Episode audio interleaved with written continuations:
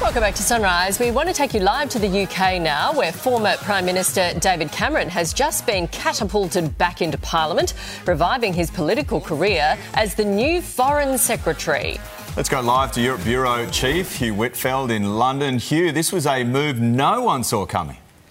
Yeah, Shirvo, Nat, good morning. It caught even the most plugged in political pundits completely by surprise when David Cameron emerged in Downing Street, walked up the street, and went inside number 10. We knew that Rishi Sunak was shuffling his cabinet. He sacked the Home Secretary, Suella Braverman, and put James Cleverly, who had been Foreign Secretary, into that role. That left open this key post in the Cabinet of Foreign Secretary for David Cameron to slip in, the return of the former Prime Minister. This is how it all went down on British Breakfast TV.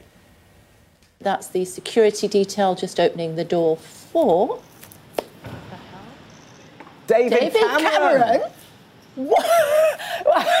Wait. I was not expecting that! What a reaction. Gee, you can hear the, the shock in, in their voices. Could he become Prime Minister one day again, Hugh?